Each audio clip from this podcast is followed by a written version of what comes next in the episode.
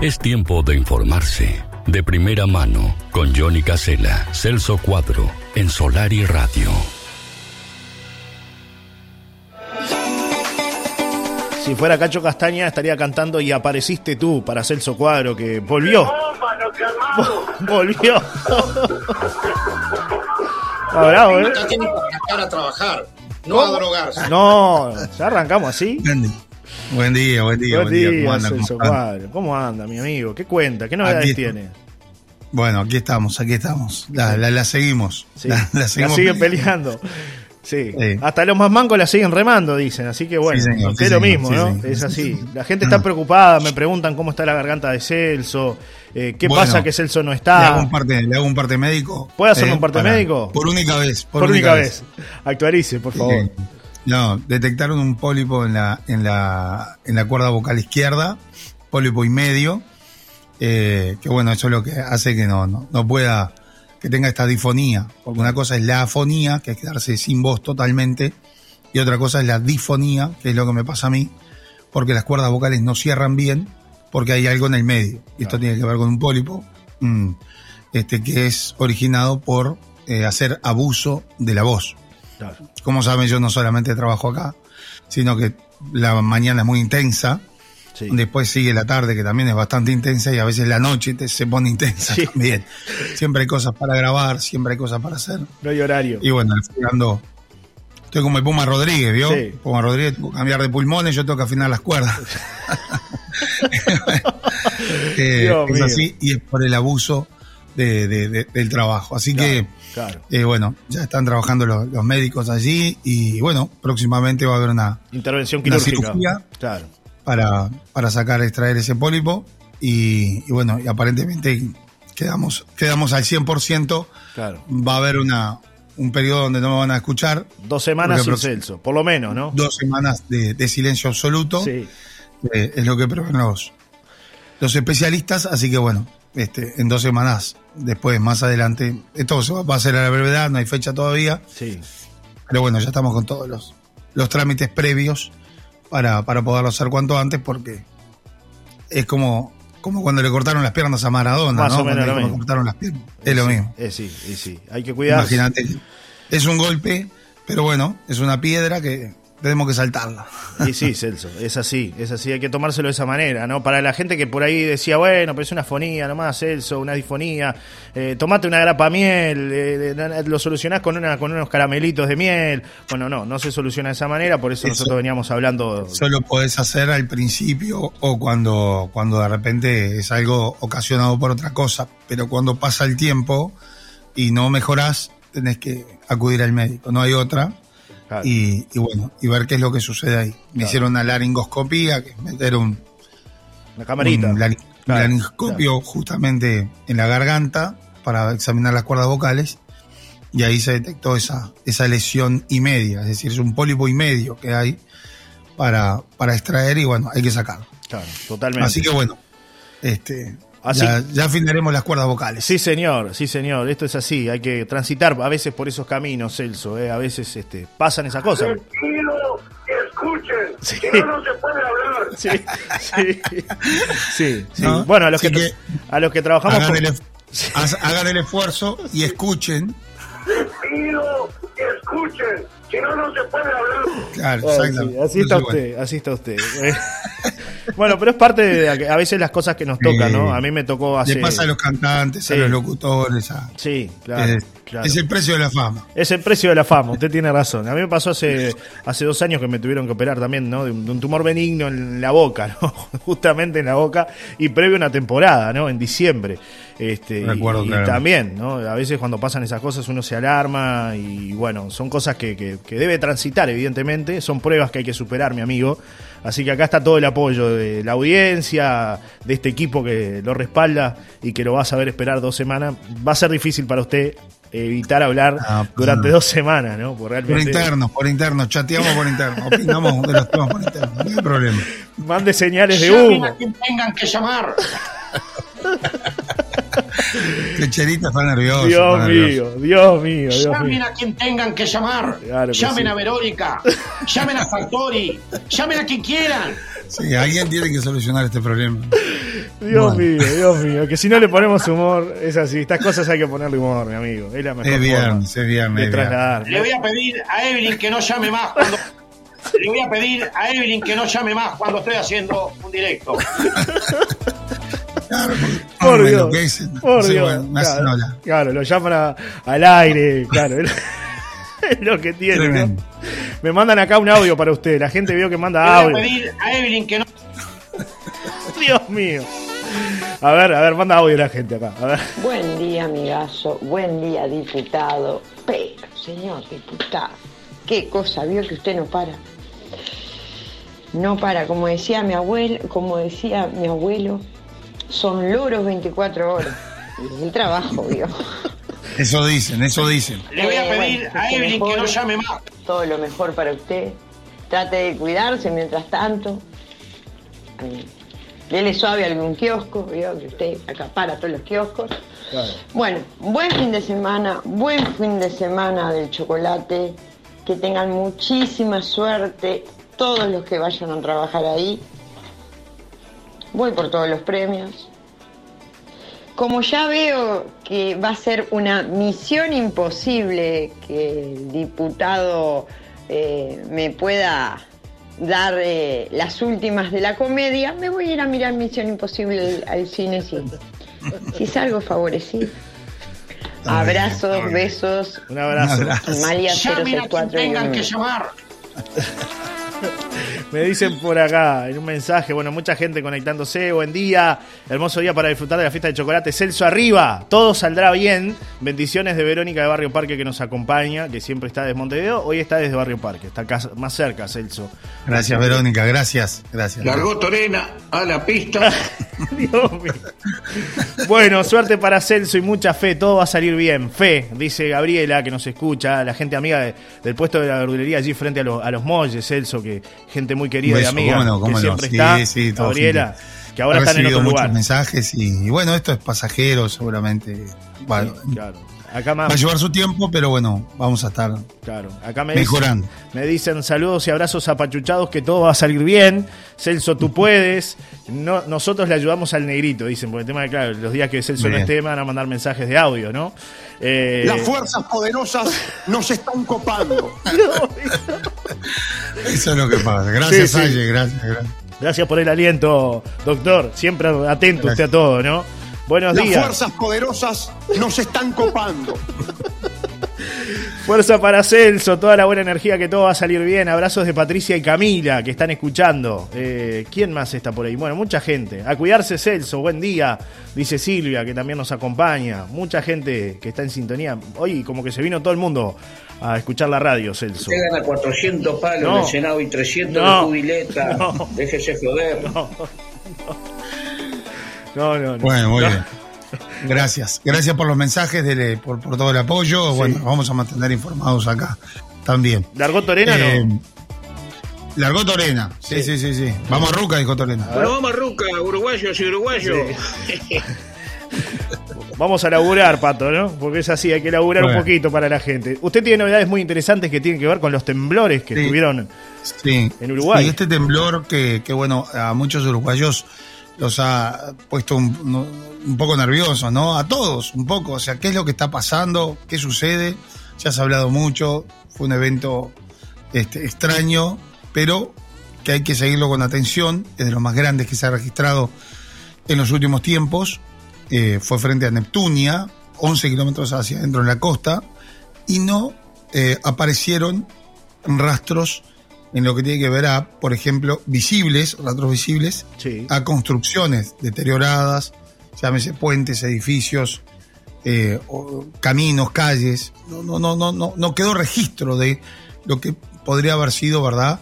Algo mucho más, más grande o a lo que estamos acostumbrados a ver, que son a veces ciudades devastadas por un terremoto.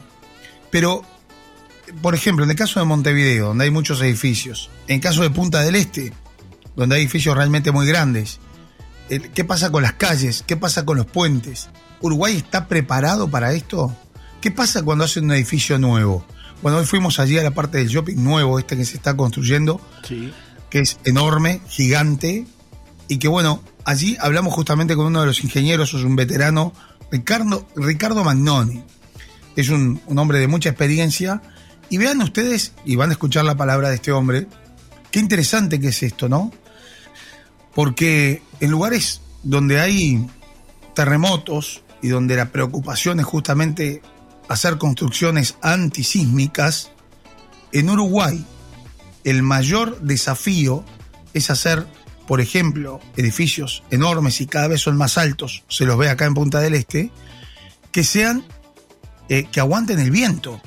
Lo, lo- lo más importante que tiene que ver esto es lo, más, vamos a decir, en lo que hay que tener mayor cuidado, nos decía este ingeniero civil, Sí. es en el viento. A nosotros nos preocupa mucho el viento, que en otras partes del mundo no hay, pero que aquí golpea y hemos tenido rachas de 180 kilómetros por hora. Eso sí me puede tirar un edificio abajo y no una situación sísmica como la que se ha dado o la que se podría registrar aquí en Uruguay. Pero vean esto, escuchen claramente, porque es bien interesante la nota que hicimos hoy con Ricardo Magnón, este ingeniero civil, que habla eh, sobre la realidad de Uruguay a la hora de enfrentar un sismo. ¿Es seguro Uruguay? Sí, yo quiero transmitir seguridad, porque nosotros lo tenemos en cuenta y este efecto del sismo queda incluido en un efecto que para Uruguay es muy importante, que son los efectos horizontales que origina el viento, más acá eh, todavía en Punta del Este. Entonces, los edificios están calculados para absorber ese viento y ese viento ese esfuerzo debido al viento incluye los esfuerzos de, de sísmico cuando los sismos son muy bajos. Entonces, en el Uruguay, los códigos, las normas, califican al, al- al efecto del viento como grado cero. Eso quiere decir que nosotros lo tenemos que tener en cuenta en nuestro diseño, pero los efectos son muy menores. ¿Qué pasa si, hay un, suceso de, de más importante? Bueno, para eso nosotros tenemos que cumplir determinadas condiciones en el diseño que lo absorbe perfectamente. Entonces, no estamos en un gran problema, pero sí me parece muy interesante que se empiece a estudiar con profundidad, y los geólogos lo están haciendo, cuánto sismo hay. Y, cuántas veces se repite y cómo es y todas las características del sismo. Toda la costa atlántica está en las mismas condiciones que Uruguay. Buenos Aires, que, en Argentina, que tienen sí, eh, tienen sismo en alguna zona, eh, en, Buenos Aires está una, en condiciones parecidas a nosotros y, ha- y ha- hace unas consideraciones similares que lo que hacemos nosotros. Entonces las normas argentinas explican explícitamente que los efectos del viento están, y los efectos del sismo pueden estar incluidos dentro de los esfuerzos horizontales que hace el viento. Entiendo que es más preocupante quizás el viento en esta zona que un sismo. Sí, sí, el viento que nosotros le ponemos a una estructura es mucho más importante y además es altísimo.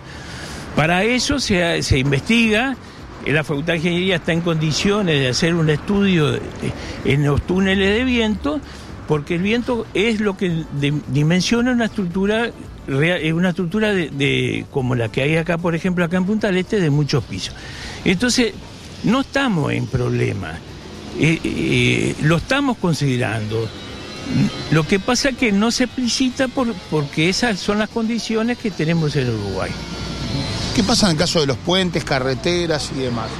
En el caso, ¿Puede haber alguna rajadura? alguna- eh, eh, en los casos de los puentes, de carretera, el- el- el- la situación es completamente distinta porque en general no son edificios en altura, entonces el, viento, el, sismo actúa en el centro de gravedad de la fachada del, puente y es muy poquito, o sea que tampoco hay muchos problemas en otro tipo de, estructura. El sismo, el esfuerzo que genera el sismo es una carga horizontal que es proporcional a su peso. Entonces, algunos, algunos galpones o construcciones livianas no tienen problema porque son tan livianas que ese esfuerzo es pequeño.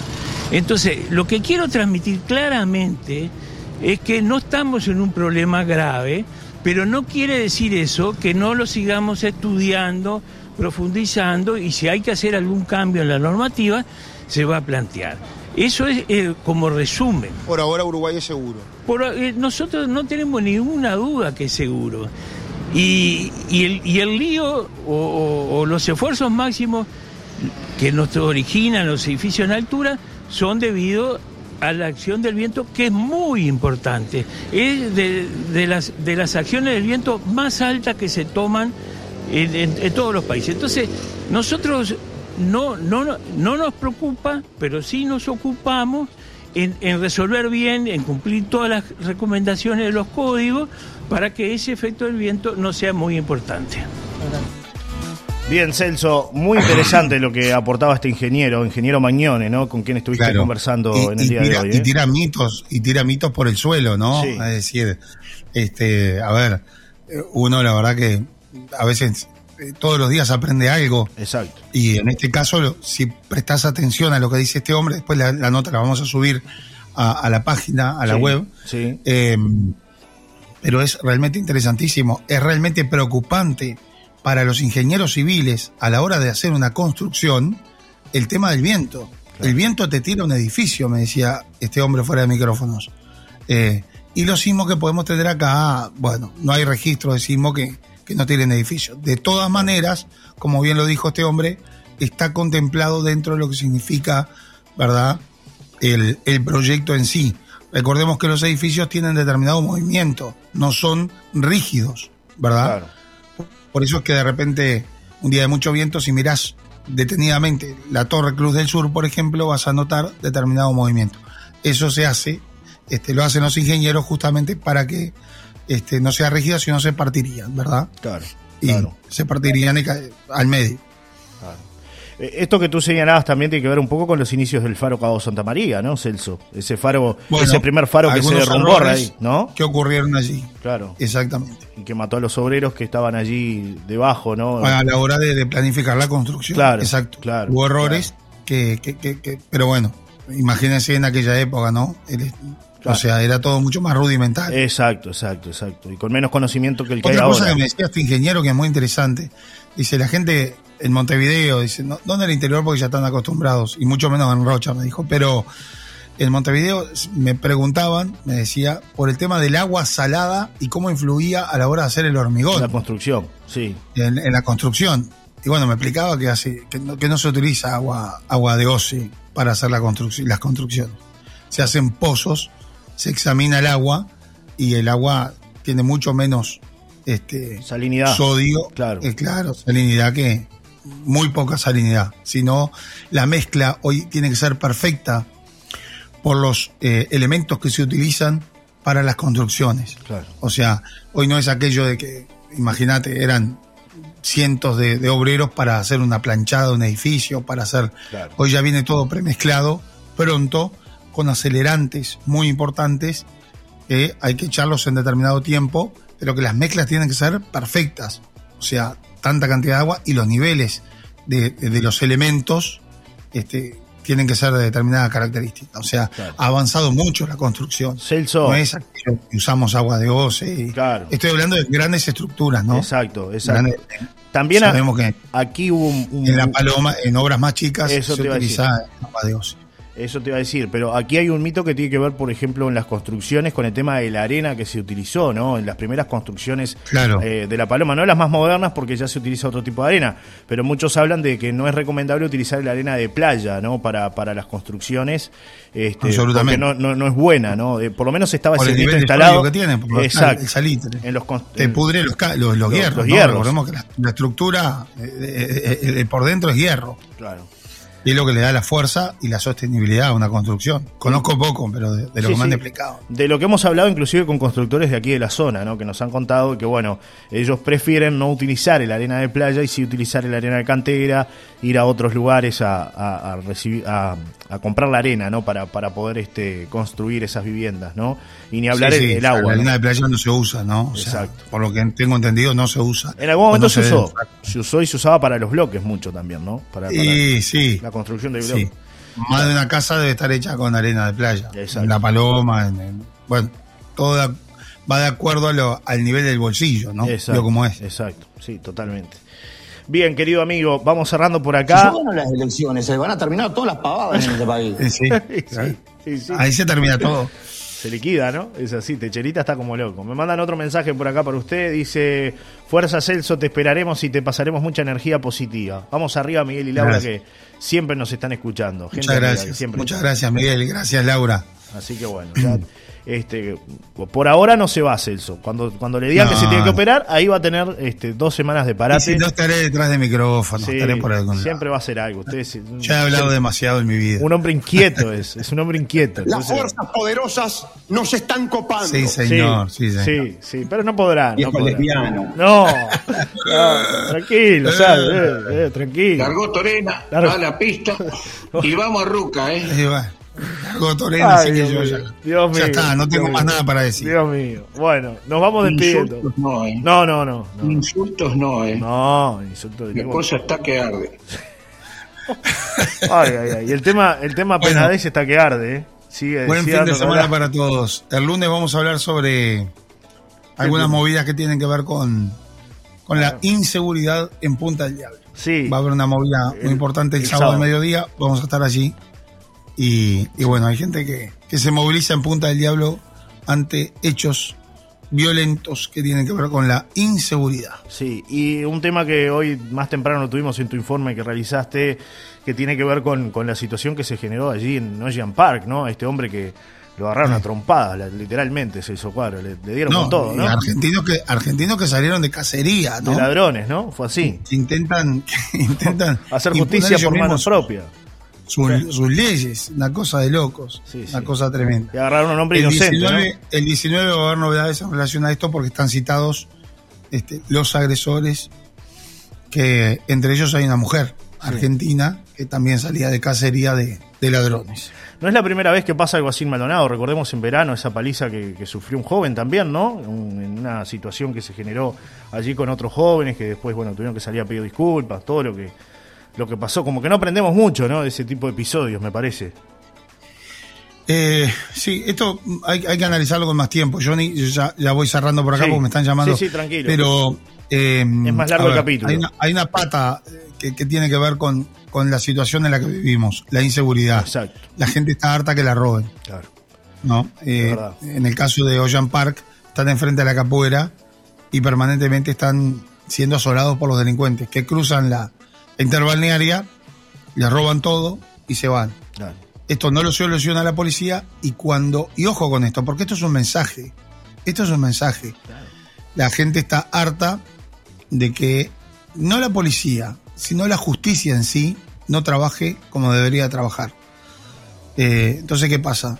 Eh, Todo lo catalogan como robos menores, porque claro, es todo tan escandaloso ya, que si no es un robo grande, que si no es un homicidio, ya prácticamente, imagínate, muchas veces incluso un homicidio que no queda muy claro, te mandan a tu casa con prisión este, domiciliaria, Claro. ¿eh? y, y participaste o no, o se está investigando un homicidio, imagínate que si te roban la- los campeones de la cuerda, no le Sí, importa sí, a nadie. Sí, sí, tal cual. Pero un día te roban los campeones que te costaron y te cuestan mucha plata. Al otro día te roban la túnica de tu hijo. Al otro día te roban, te roban la carretilla. Al otro día te roban eh, eh, la moradora que tenías para trabajar. Al otro día te roban la, la moto de tu hijo, que es lo que tiene para ir al liceo. Entonces, claro, la gente se cansa. Claro. La gente se cansa y sale a hacer cacería de delincuentes, ¿no? Entonces, estos agarraban a uno, agarraban, y claro, después pasa lo que sucede esto, termina Claro. en esto, un descontrol, Claro. que para algo existen las leyes, las normas, existe la policía, y si no cada uno andaríamos como en el oeste, ¿no? Claro. Con la canana, dos revólveres y salimos y solucionamos los problemas enseguida. Claro.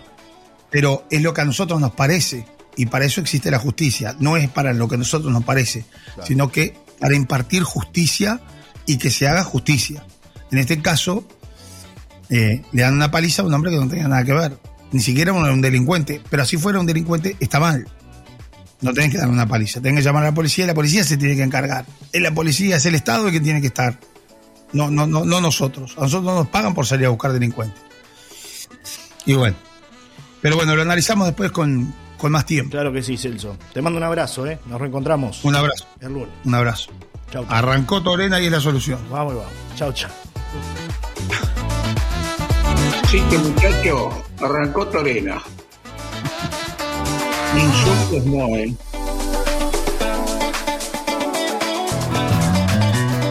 Presentó este espacio jamón ahumado picorel, porque si es irresistible, es picorel.